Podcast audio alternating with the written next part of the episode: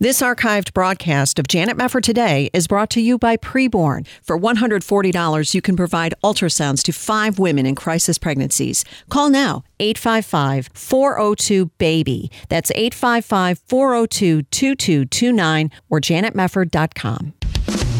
This is Janet Mefford today. Our confidence is in Christ alone. Are we going to stand with God come what may? If the Word of God says it, I believe it. And that's the way it is.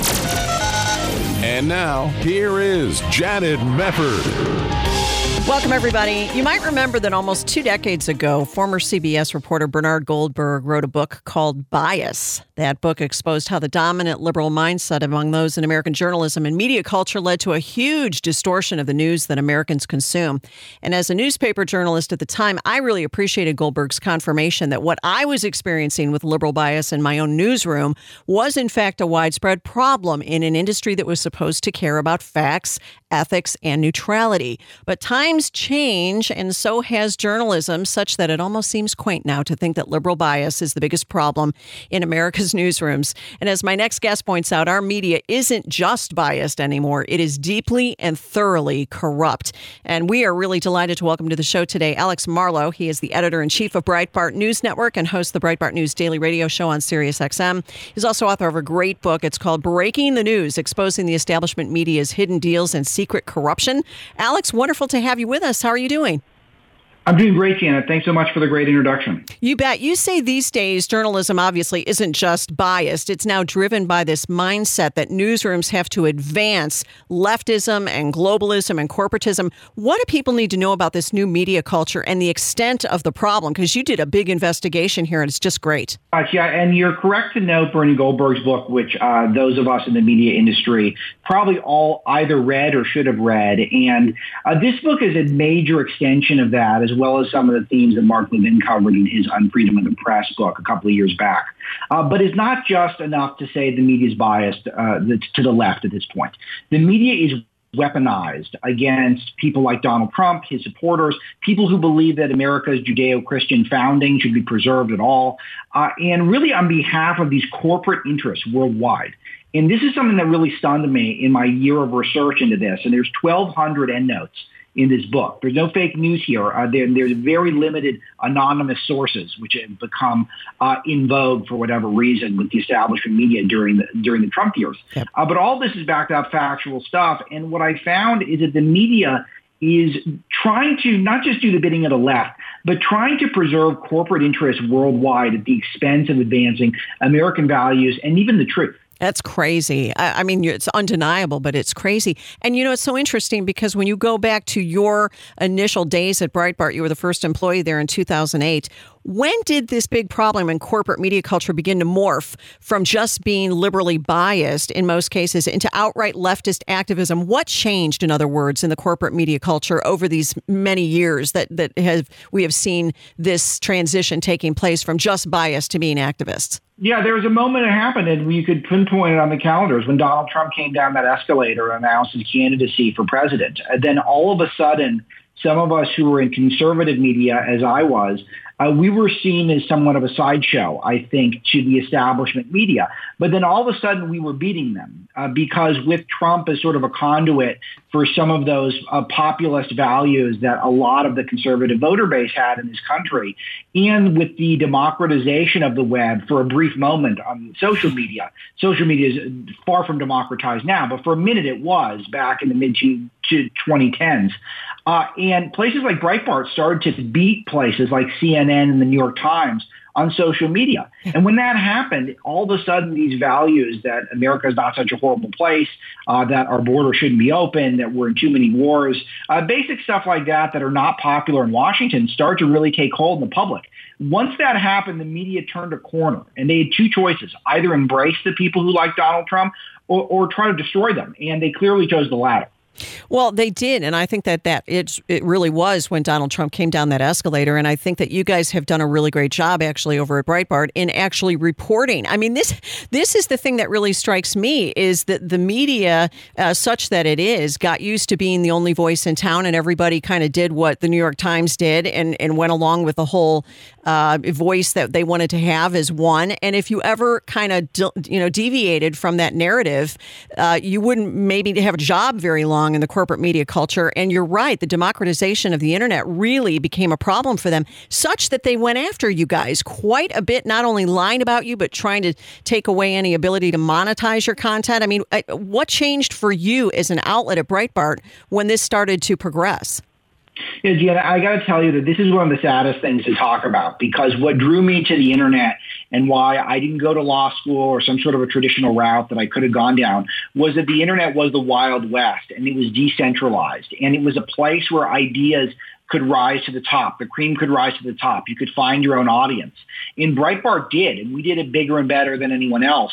And then all of a sudden, once Trump became a major player, they started to change the rules to penalize the people who had taken advantage of some of these platforms that were being established, like Facebook and Twitter and Google, and places that were supposed to just give you the information. Well, all of a sudden, those places started to turn the dials up on things like CNN and down on places like Breitbart. And we saw a, a peak really heading into the 2016 election and just a drastic turn down by those places in terms of sending us traffic. And this is entirely unfair and, uh, in my opinion, should be illegal because a lot of people build businesses depending on these platforms being politically neutral. Then they decided we weren't going to be politically neutral. We were going to be politically biased to the left, and we're going to penalize people for conservative content, even if it's accurate. Yeah. That's exactly what happened. And to this day, it's still legal because Republicans won't do anything about it. I know, it's maddening. Well, one of the people you talk about in your book, and I think this is news to a lot of people, is the power of kind of the female George Soros, who happens to be the widow of Steve Jobs, the founder of Apple. And that's Laurene Powell Jobs. And I was really surprised when I was reading your book and looking at all the influence that she has on left wing media outlets. Tell us a little bit about her influence on the news that we get and the extent of her reach. Yeah, this is something that was another one of the big shockers for me because I was looking into some of the boards and some of the uh, what is running some of these businesses. Uh, and when I started to put together that a lot of the major newsroom decisions uh, were taking place at a level much higher than the journalists you might see on Twitter or, or on your TV screen. And I realized that these boardrooms are controlling a lot. And I noticed a very strange pattern uh, with this thing called the Emerson Collective, which is basically functions as Laurene Powell Jobs' personal trust, but it also owns pretty much a, a, a, just a massive portion of the establishment media and the activist left media, which I thought was really interesting. I started to look into it. The Emerson Collective is staffed by a bunch of Obama alumni, uh, but it's really owned and, and, operated by one person, Steve Jobs' widow, Laurene Powell Jobs, who inherited a lot of wealth. Uh, and with that wealth, she bought up the Atlantic. Uh, and she got uh, Axios, which is a popular DC political website. But she also owns the activist lab, Mother Jones, ProPublica. Those are names that might be familiar uh, to some of your audience. Yep. But she also owns overtly partisan left-wing outlets, something called Courier Newsroom, which feeds Democrat propaganda essentially into local news outlets. It's a totally corrupt operation, and it's all centerpieced around one woman who is largely anonymous and has unspeakable amounts of wealth. Crazy. How much money is involved? Do we have any idea how much money she's actually forking over to get this done?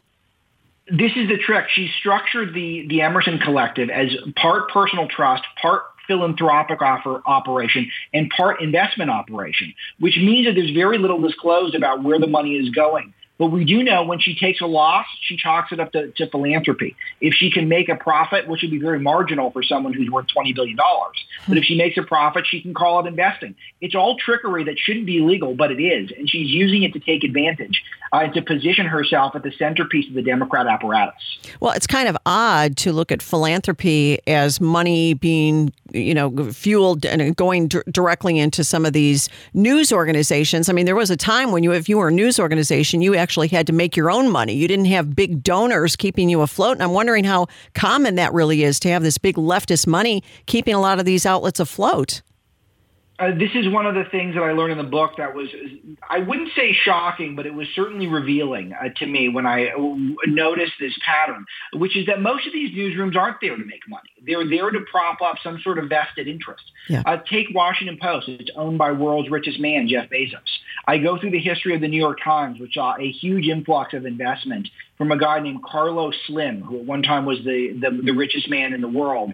Uh, he's a Mexican billionaire, and he's an open borders advocate. I'll tell you what, hang on there. Alex, we got to pause for a very quick break. Hate to do that, but we'll be back with Alex Marlow. His book is called Breaking the News. You're listening to Janet Mefford today.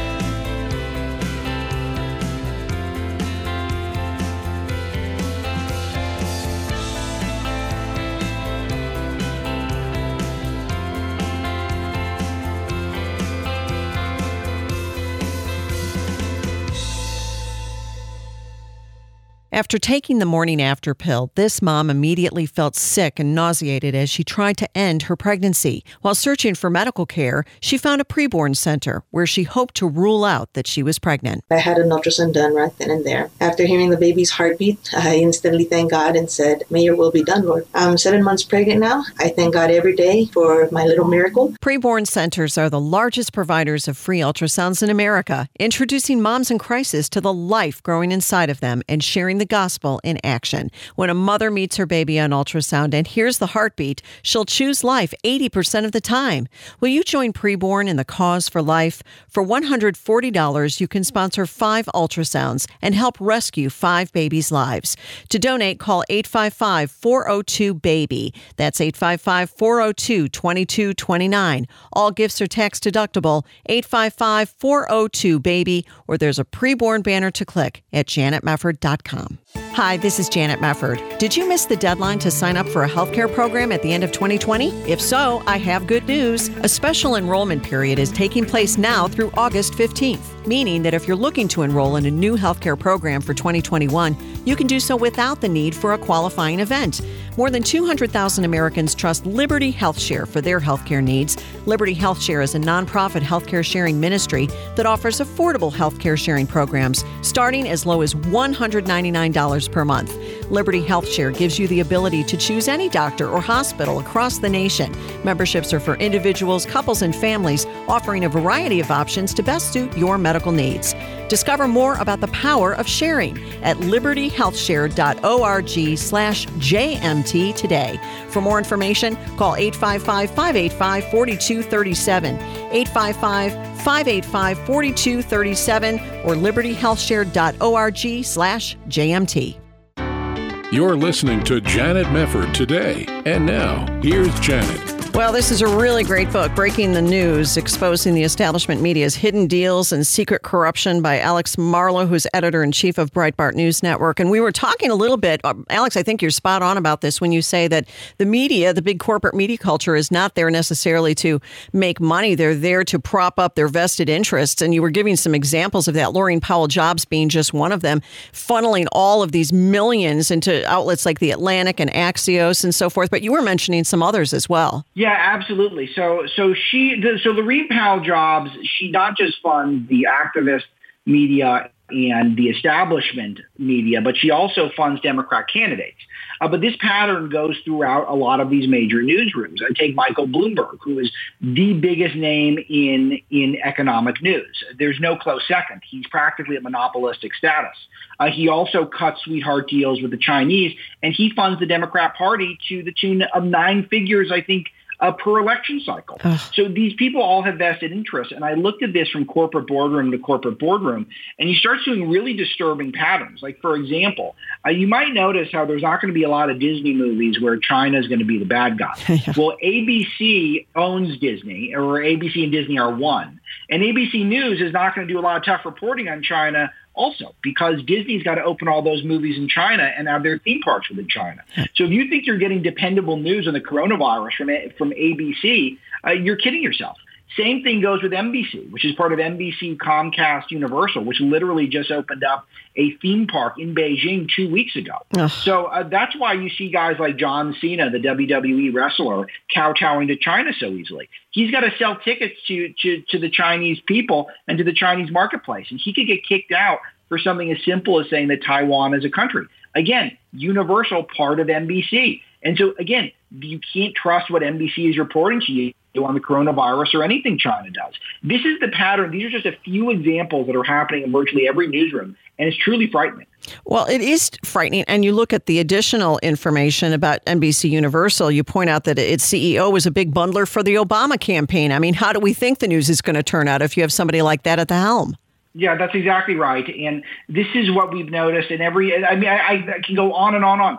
Uh, it, CNN's vice president of news gathering is married to a recently appointed or someone who's soon to be appointed uh, nominee for the Biden administration, Tom Nides. Hmm. Karine Jean-Pierre, who's a deputy press secretary, is married to a CNN anchor, Suzanne Malveaux. Uh, people forget this stuff. Jake Tapper's wife worked for Planned Parenthood. Mm-hmm. It, a lot of people just think, oh, wow, George Stephanopoulos, he worked for Clinton. Ha, ha, ha. It's not funny. no. The entire newsroom, it seems like in some places, where there are people literally in bed with the media that's supposed to cover them fairly. Yeah. That's right. I completely agree with you on that. It has dri- driven me crazy for years that Stephanopoulos is considered to be a journalist. It's ridiculous. But you know, you talk about some of these case studies, Alex, which I think are so important. You mentioned MSNBC and NBC Universal. Sure. But when you go to the New York Times, you say it's essentially a weapon. I think that's a really good way to describe the New York Times. Explain what you're talking about there. I'm talking about the New York Times as clearly as vested interest. And the clearest example is how you look at their board and they've got people who are pro open borders. You've got, uh, we identified a guy who's one of the top players in Obama world. One of Obama's top confidants is on the board there. And then you see the pattern of their newsroom and they structured it in recent years around the issue of race. And it, it's as if America didn't do enough self-flagellation for our horrible history of slavery. It seems like we're constantly talking about it. Yes, slavery is horrible. We're free to talk about it but that the New York Times over the last five years or so has made it the centerpiece of their newsroom, culminating with the end of the Robert Mueller report when the Russia narrative failed for, for the left. Yep. Once that happened, the New York Times made a concerted and public effort to pivot their newsroom to, to have their centerpiece be race in America. And what they did is they started to create these fake news stories like the 1619 Project, which is literally based on debunked history and not history debunked by old white guys, history debunked by, for example, a prominent African American studies professor at, at Northwestern University uh, took huge issue with 1619. Yet 1619 is put in our face as something that is uh, not just credible, but is award winning. It won a Pulitzer Prize. There's curricula that's being drawn up based around this thing. And it's all because the New York Times has been pushing this agenda to uh, make America to think of itself as this fundamentally indecent racist place. Right. And then they have to issue clarifications. I don't know if it was a full correction, but they had to come back and say, okay, we've adjusted this. The idea that Nikole Hannah-Jones said that the American Revolution was fought primarily to preserve slavery, they altered that to say, okay, well, some of you know some of the colonists were involved in that. Right. I mean, it's just a joke. And then you have the Bari Weiss situation, who res- you know yeah. she resigned because she said it's so woke, and it's no good for journalism. You would think that there would be more people in a newsroom who would say, well wait a minute, I wasn't hired to do this. I was hired to go out and report on the news. Surely there have to be a couple of people left at the New York Times who think about the importance of journalism, but maybe, maybe not. There's a problem here because there's two pull factors away from people doing that independent minded reporting that we've all come to love about this country. Uh, first of all, there's a massive financial incentive to sell out to a corporation yeah. and thus the Democrat Party, which is one and the same at this point. Uh, but there's also a cultural factor, and this is something that's almost scarier in my opinion, is that as I'm I'm about 35, and people my age were never never grew up being told that America is an exceptional place. We were told America is a neutral place at best, hmm. and uh, we weren't raised as, as we were raised much more secularly than previous generations. And these sort of secular committed leftists are coming up through the newsrooms and they're demanding a culture that is overtly political in everything they do and political to the left which means that you're going to get a lot of pressure on you within the company if you don't go along with the woke status quo. This is very frightening. And if newsrooms don't start pushing back right away, they're going to be completely taken over. Yep, you're right about that. I, I thought it was interesting too, Alex. What you r- reported in your book is that President Trump actually tried repeatedly to win over the media establishment, even as he was calling them, especially CNN, calling them fake news. And that's kind of interesting. Do you think that President Trump should have done more to give some of the uh, newer media with a conservative bent and, and more, you know, geared toward fairness and, and actual news more interviews than he did? How do you see that situation in retrospect? Retrospect? Yeah, this is unfortunately a reality for people who like President Trump, uh, as I do. It, it is, and you know, wanted him to win both times and voted for him enthusiastically. Uh, this was a fundamental mistake he made, and uh, it, it needs to be identified so that the next Republican president doesn't make it. He did consistently try to win over the establishment press uh, at the expense of empowering the anti-establishment independent press. And they burned him time and again, with the clearest example being those disastrous coronavirus press briefings, where he turned over the coronavirus narrative to one of the worst groups of people on planet Earth, the, the press corps in Washington, D.C. Yeah. Uh, it's such a bubbled group. They're all the same people. Uh, there was no independent media, very little local media. There, were, there weren't any doctors in the room asking questions.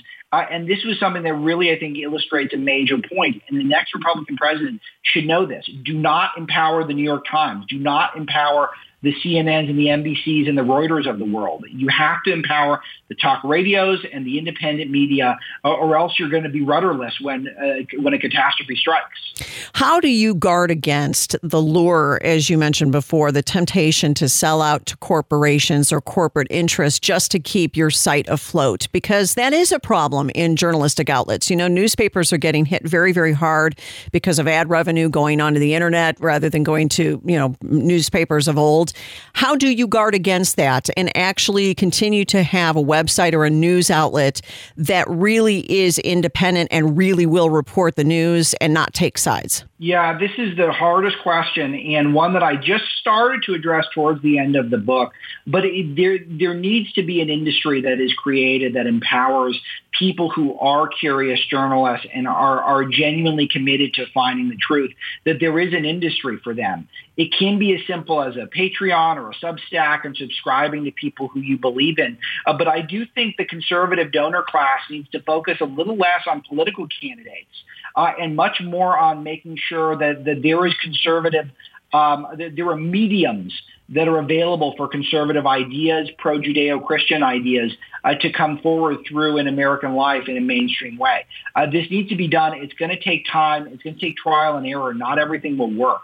But I do think it's a matter of you voting with your dollars, you listeners out there, but also if you are of means, I think those donors need to start thinking about investing in this industry. Yeah, that's important. And also, we continue to have the problem of big tech that hasn't finally been solved. Section 230 and all the, the stuff that went into going, you know, going into the election, people yelling about that as they should. But what do you do? Because when you have an independent news outlet, you still have to go on the internet. You can control to some extent your own website. That is, if leftist activists don't try to take you down with your service provider, but that they have different tactics that they use. But what of the future of social media and YouTube and some of these other means of getting the news out that are under threat by big tech? Because so far, the establishment Republicans really haven't reined them in. Uh, what's the right path forward? You're so correct to raise this, and it's going to be a multi-pronged approach. And you know, everyone talks about, how, well, just build your own Twitter. Well, Parler did, yeah. and then Amazon kicked them off of their servers. Yep. So that that kind of proves once and for all, build your own Twitters on enough. Though I'm all for building your own tw- Twitter, and that should be part of it. But uh, the next time Republicans get into power, they need to start making sure you can't discriminate uh, on these social media platforms ideologically, and that involves, uh, I, I, think, treating these platforms that are all monopolies as common carriers uh, is a start, uh, so that they uh, again can't discriminate. And I think breaking up some of these tech giants is essential if conservatism uh, and really a pro-Judeo-Christian Christian ethic is to survive uh, on these platforms in the future. I completely agree. And get more governors like Ron DeSantis, but that's an entirely different show. He's fantastic, but we'll see what Amen. happens with his career. But listen, this is a wonderful book. Alex Marlow from Breitbart, a wonderful book called Breaking the News Exposing the Establishment Media's Hidden Deals and Secret Corruption. Alex, so good to talk to you. Keep up the good work. Thank you. Great conversation. Appreciate it. Yeah, I appreciate you too. Thanks again. You're listening to Janet Mefford today.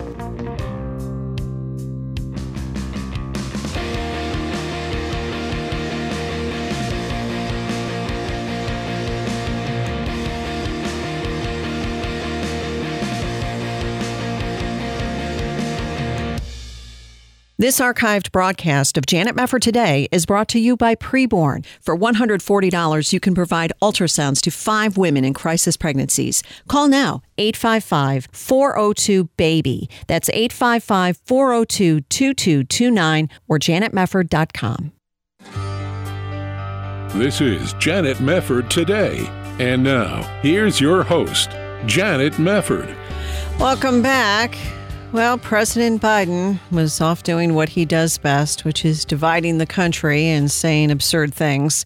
He's very good at that. He says a lot of absurd things. And yesterday, he unveiled his plan to expand the share of federal contracts awarded to small minority owned businesses twofold by 2026 at a mere cost of $100 billion. And of course, anytime they put a figure on some plan, you can always double or triple or quadruple it, and that will be the actual cost. And who cares if you're 25, 30 billion, trillion dollars, I should say, in the hole as a nation? Why wouldn't you just throw more money to some program and introduce some kind of insane budget plan where you're spending billions on climate, this and that? It's like the guy is playing Monopoly and all of the money in the United States is Monopoly money. And it doesn't really matter because at any time you can just walk away from the game and it doesn't matter. Who cares? It's all Monopoly.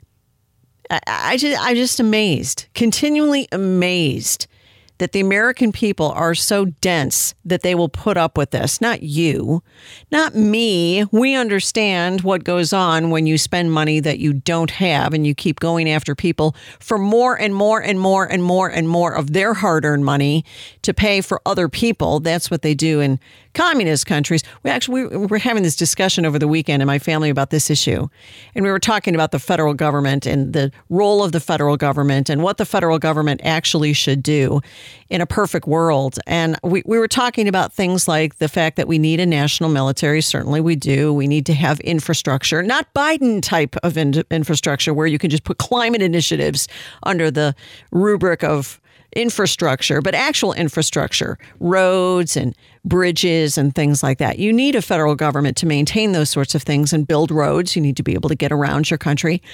Other than that, get out of our lives. I mean, that's how I really feel. I think when we discuss with our children, for example, the future of Social Security, you should you'd be amazed to see how the discussion goes.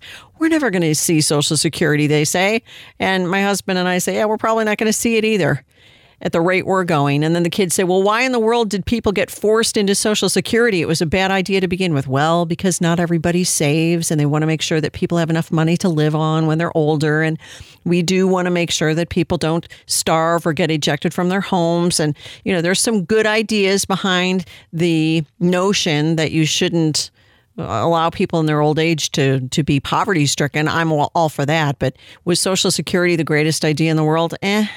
No, and then you couple with the fact that 60 million children have been slaughtered in this country, taking away a lot of the people who would have otherwise been paying into Social Security. And then you have to go and confront the left with some of its own bad ideas. How in the world are you going to keep your unfunded liabilities afloat if you kill off the next generation? They don't like to talk about that. The rest of the story here from the Washington Examiner. A senior administration official said ahead of the announcement that federal spending power is enormous. I think we could just say federal spending is enormous and has the potential to have an extraordinary impact on the racial wealth gap. The federal government is the largest consumer of goods in the world. All right. Well, fine. Racial wealth gap. Is that the job of the federal government to bring about equity, as Kamala Harris loves to call it, and Biden loves to call it? Oh, equity. We need equity. Everything is a right now. except the right to life. I guess you don't have a right to life if you're an unborn baby. Even though you're a citizen of the country because you're in the womb of a citizen of the country, you don't count. And as R.C. Sproul used to say, your government's fundamental job is to protect the lives of its citizens. That's the fundamental job right? That's why we have a national military. So if your federal government is not protecting the lives of its citizens, why would you trust it to do anything further? And I keep thinking about that. I'm thinking, Dr. Sproul, you really nailed it back then because you're absolutely right. And I'm a little jealous that he's in heaven and we're all stuck down here, but one day we'll go to heaven too. I'm looking forward to that. And we serve Christ as long as he has us here. And that's what why we're here. So we can't complain about it. To live as Christ, to die as gain, as Paul used to say. I want to play, though, a couple of the cuts from Biden's appearance talking about um, the 100th anniversary of the Tulsa Race Massacre and this plan to invest $100 billion in small minority businesses. And this was one of the things he had to say. This is cut three. We must not give hate a safe harbor. As I said in my address to the joint session of Congress, according to the intelligence community, terrorism from white supremacy is the most lethal threat to the homeland today. Not ISIS, not Al Qaeda, white supremacists. Do you believe that? You really believe that? Do you really believe that white supremacy, white supremacists are the most lethal threat to the homeland today? I don't believe that for a moment. Are there some outliers? Yes. Are there some wackos? Yes. Are there some people who are downright evil? Yes. I read about these people all the time. It's mainly in my view, when you look at white people who are killing people, a lot of these are domestics. If you follow the news, you'll see boyfriend kills girlfriend or husband massacres family or things like that. And that's horrible and evil. But I don't believe for a minute that white supremacy is the most lethal threat to the homeland today. And I don't really care what the intelligence community says. Do you trust the full intelligence community? Sure, there are probably great people working there. There are probably a few good eggs left in the FBI, but the rest of them are useless. They're turning our military woke. They've they've taken all of this power as the deep state. The deep state is well entrenched in the federal government, and everything is a scheme with these people. And they're setting everything up, I think, for a really bad showdown at some point, and I don't want a showdown. I don't want any kind of showdown. I want the government coming after people under the guise of white supremacy and, and spreading this lie that there's systemic racism. There's not systemic racism.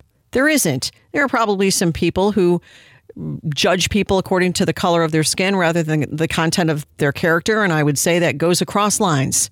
I don't think it's isolated to one particular racial group. I think people in all racial groups do that because they're people. And people do sinful things and people have sinful thoughts. And things being wrong are a fact of life, but you have to deal with it. And, and you don't deal with it by saying this one group is evil. Everybody else is pure, everybody else is sinless, and everybody else is, is great. But only this group, this is the only group that's evil. Um, why would people ever buy into that when we all know objectively that that's not true? There are bad people everywhere across the board. It's crazy. One of the other things Biden had to say, let's listen. Cut four. The data shows young black entrepreneurs are just as capable of succeeding given the chance as white entrepreneurs are. But they don't have lawyers, they don't have they, they, they don't have accountants, but they have great ideas. Does anyone doubt this whole nation would be better off from the investments those people make. And I promise you, that's why I set up this uh, National Small Business Administration that's much broader, because they're going to get those loans. All right, I have a question here. When you're talking about young black entrepreneurs being just as capable of succeeding given the chance as white entrepreneurs, I have no problem with that. I'm sure that that's true. But what kind of statement is they don't have lawyers and they don't have accountants? Uh, do young white entrepreneurs have a lawyer? On retainer when they're young entrepreneurs. They have accountants just sitting around waiting for them to come up with good ideas for businesses. Uh, I don't think that's really true. In fact, I would go to the mat saying that's probably not usually true. Why, why would a white young entrepreneur have an access to an accountant that a black one would not? I mean, you're supposed to just all take this stuff at face value. If Biden says it, you can take it to the bank. Actually, if Biden says it, you better not take it to the bank because this is a guy who says all kinds of things that are flat out not true. Flat out not true. Why didn't America listen and pay attention when this guy was outed as a plagiarist years ago.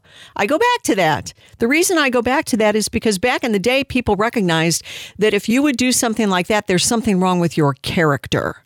Really wrong with your moral character. It's like Spurgeon talking about little sins, a great, great sermon that he preached once upon a time. If you pay attention to the little sins, he, he said, basically, you'll never commit the big ones. If you're concerned about your character and the little things, you're never going to commit the big things that are wrong. And that's true. And if somebody thinks little sins are no big deal, then why in the world would you not expect them to commit big sins? It does matter. Character does matter. There's more to come. You're listening to Janet Mefford today. We'll be right back.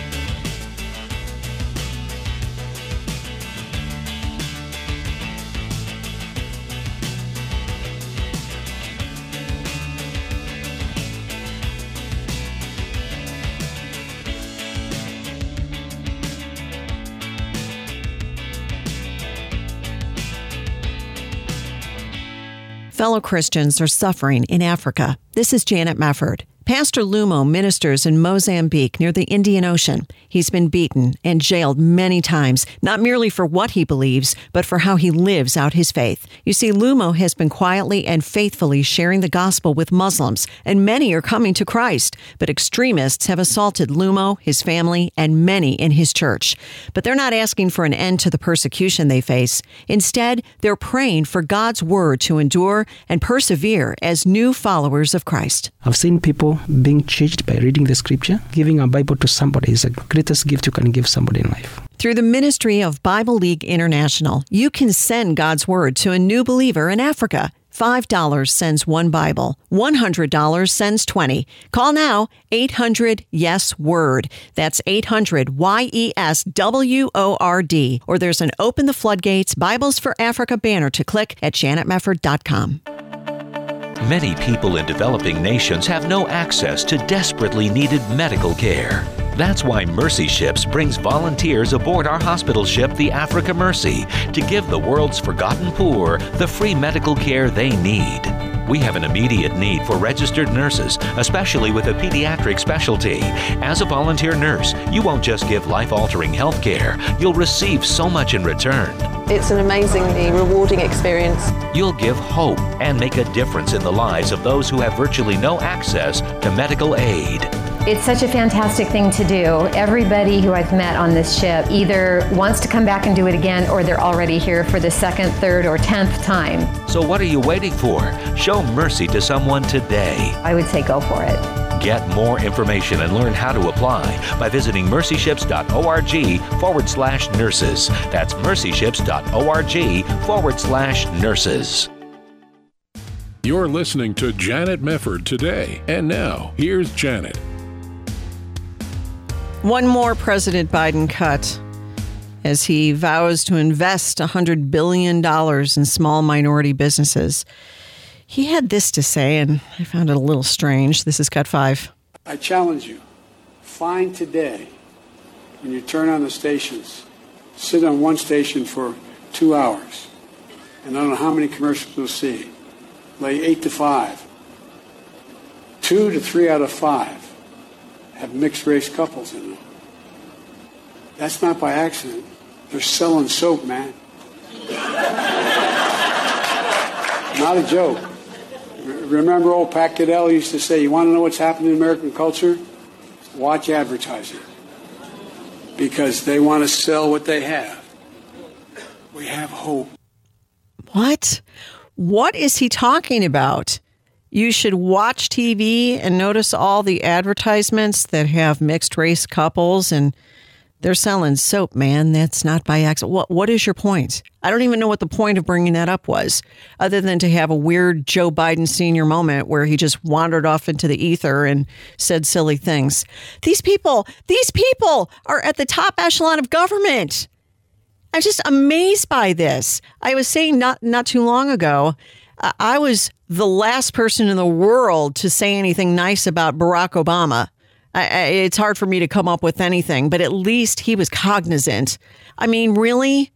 And I'm not saying that was a good thing. Maybe if he had been more non cognizant, we wouldn't have gotten as much nonsense out of his administration as we actually did. But this is ridiculous. This is just so embarrassing that you have this guy standing up. Uh, uh, He was talking about some five year old in the crowd and going out into the crowd.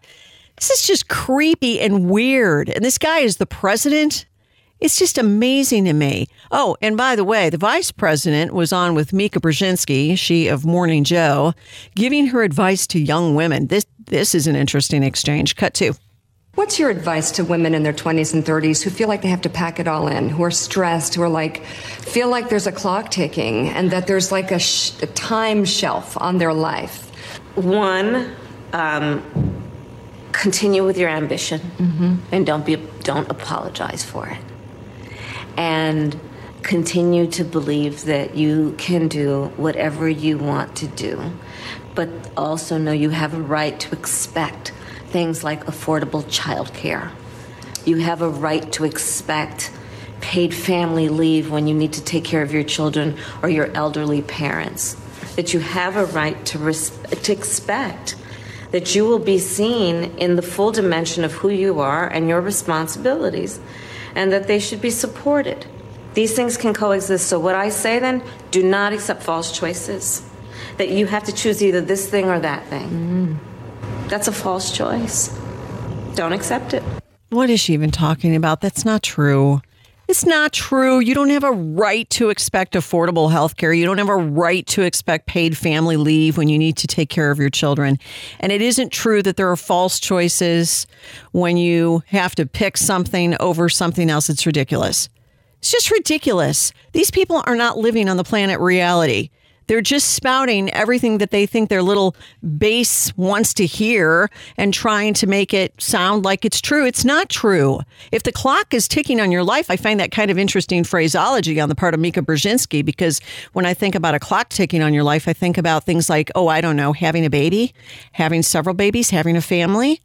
These leftist feminists would say, put aside all of your natural desires to have, to be a mother and have an abortion. If it gets in the way of your career, just get rid of it. You know, you can always have another one down the road. Who says you can have another one down the road? You're not guaranteed another pregnancy. And who says that a career is better than a family? A career is not better than a family. And I'm not trying to be mean to people who don't have children.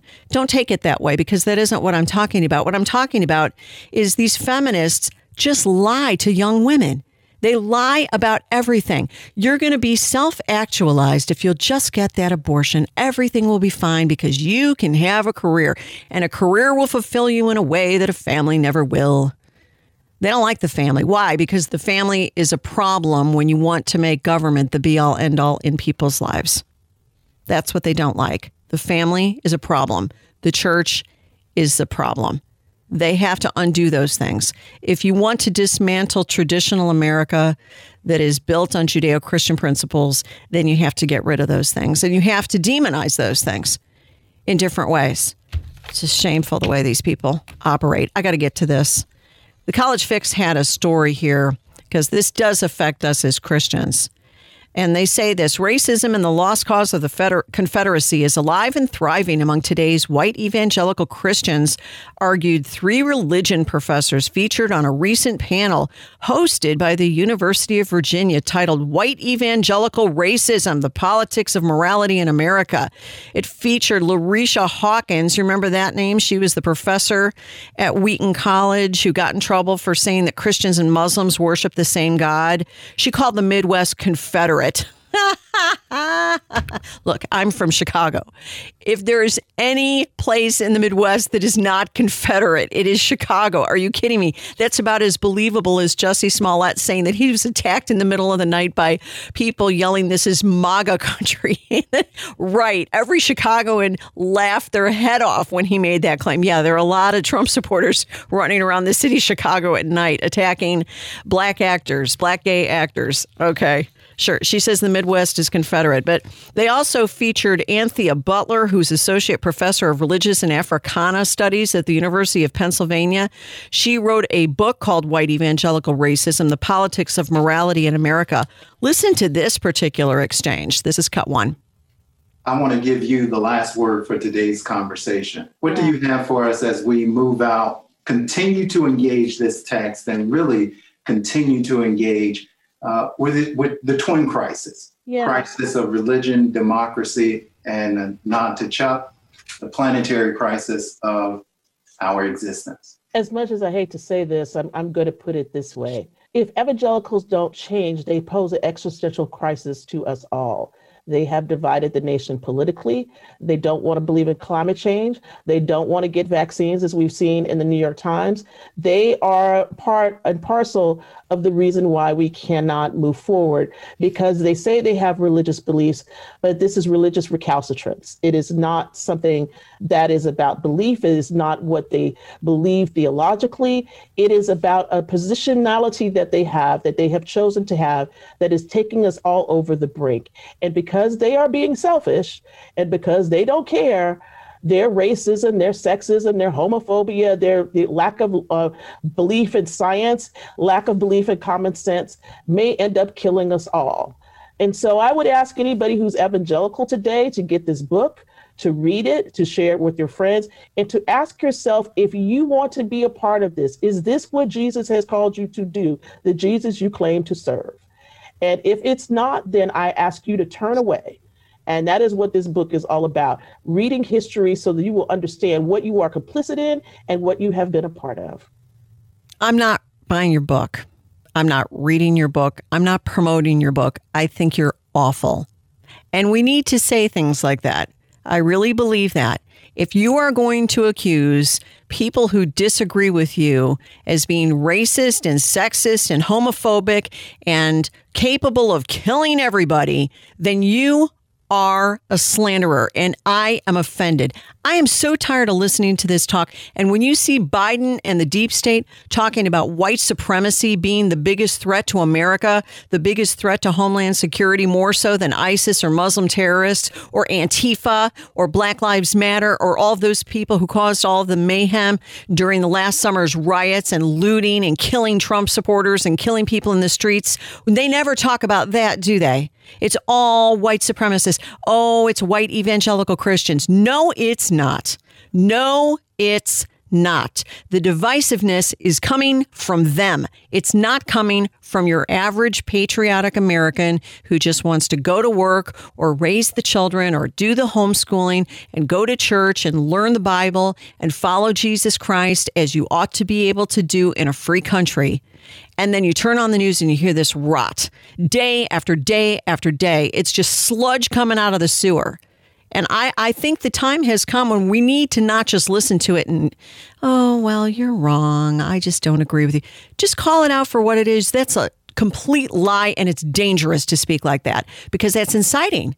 That's inciting people. You're insulting people. You're lying about people. You're demonizing people and you're marginalizing people. And Barack Obama would be proud because he, who loved Saul Alinsky so much, engaged in the same sorts of tactics. And that's the truth. That's the truth. The people who want to divide and conquer, the people who want to insult and malign, it's not coming from your average patriotic American of any color. It's coming from these people. And we really need to fight back against it and pray for this country. We got to go. Thanks a lot for being with us. God bless you. We'll see you next time.